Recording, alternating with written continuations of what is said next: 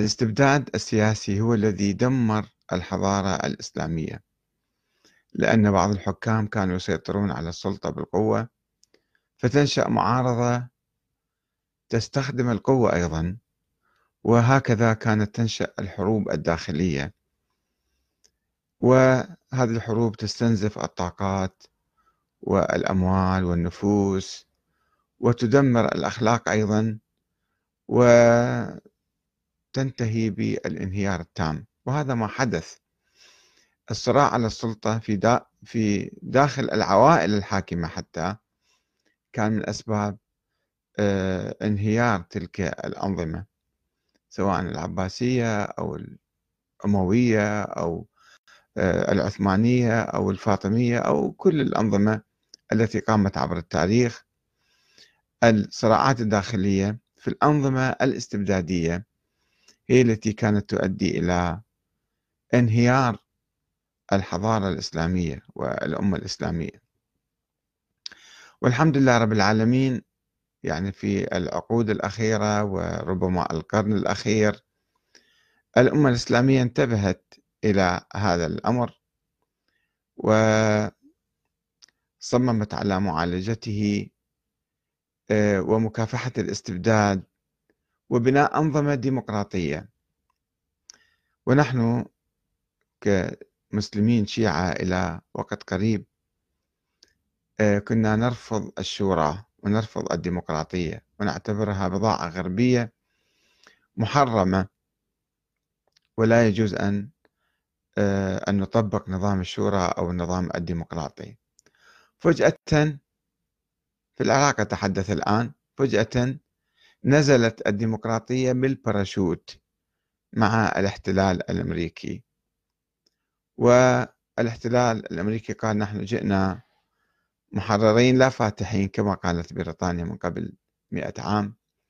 وبالتالي تلقف هذه الدعوة بعض العلماء وبعض الأحزاب السياسية وقال طيب إذا أنتم جئتم لكي تقيموا ديمقراطية فأعطونا السلطة. وبالتالي أخذ السلطة من الاحتلال بصورة يعني مباشرة أو غير مباشرة وبصورة آه، صحيحة أو غير صحيحة. هكذا قام النظام ما يسمى بالنظام الديمقراطي في العراق. ولكن هذا النظام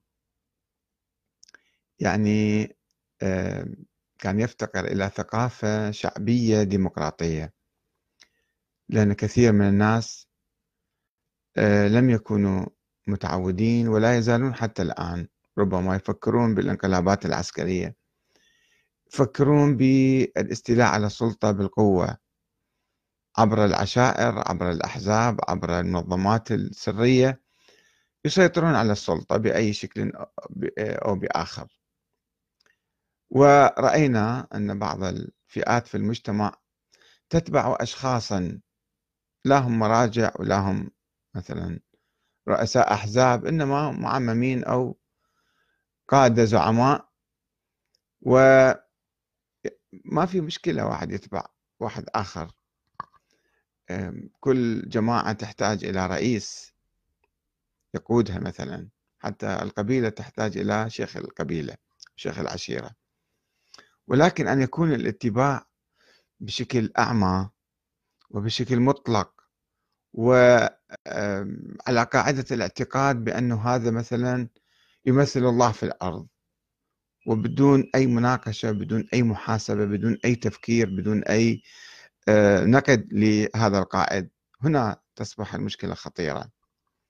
وقد سمعت أحد النواب الذين تع... النواب الصدريين عواد العوادي أعتقد الذي تعرض بيته إلى هجوم وكادوا يعني أصدقائه وزملائه كادوا يهجمون على بيته وربما يحرقوا البيت بمن فيه.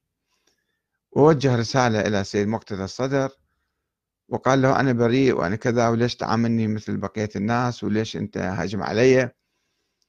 وفعلا عمل كان مو صحيح يعني الهجوم على المحلات أو كذا. إذا واحد سارق أو ناهب كذا وعندنا وثائق عليه نوديه للقضاء حتى يعتقلوه أو حتى يحاسبوه. أما بصورة يعني غوغائية نهجم على هذا وذاك حتى داخل التيار الصدري هذا مو صحيح. ثم يبدو الأمور آه، ترتبت يعني أو الأخ النائب السابق عواد العواد يرتب الأمور فبدأ يشكر السيد ولفت نظري كلام له أو كلمة وردت في فيديو آخر جديد. يقول أن رضا الله من رضا آل البيت. ورضا الله ورضا آل البيت من رضا آل الصدر. هذا كلام جديد وخطير. يعني عامل يعني ربط رضا الله برضا آل الصدر وآل الصدر منهم سيد مقتدى الصدر. مع احترامنا له وتقديرنا لجهاده ومواقفه الإصلاحية أو الداعية للإصلاح أما أن واحد يعتبر من جماعته هذا يعتبر أنه هو يعني رضا الله من رضا فلان. هذا كلام خطير جدا. وجديد جدا وفي غلو كبير يعني. وبالتالي يقضي على الثقافة الديمقراطية. يعني هؤلاء الأتباع الذين ينظرون إلى هذا الشخص أو إلى أي شخص آخر بأنه هذا رضاه من رضا الله أو هو يمثل الله في الأرض. بعد ما نتمكن نناقشه أو نحاسبه أو ننتقده أو كذا يصبح خط أحمر. مو بس خط أحمر ثخين خط أحمر ثخين أصلا واحد ما يقدر يسأل أي سؤال أو كل ما يعمل عمل هو صحيح مية بالمية. وأي شيء ما يسويه أيضا صحيح مية بالمية.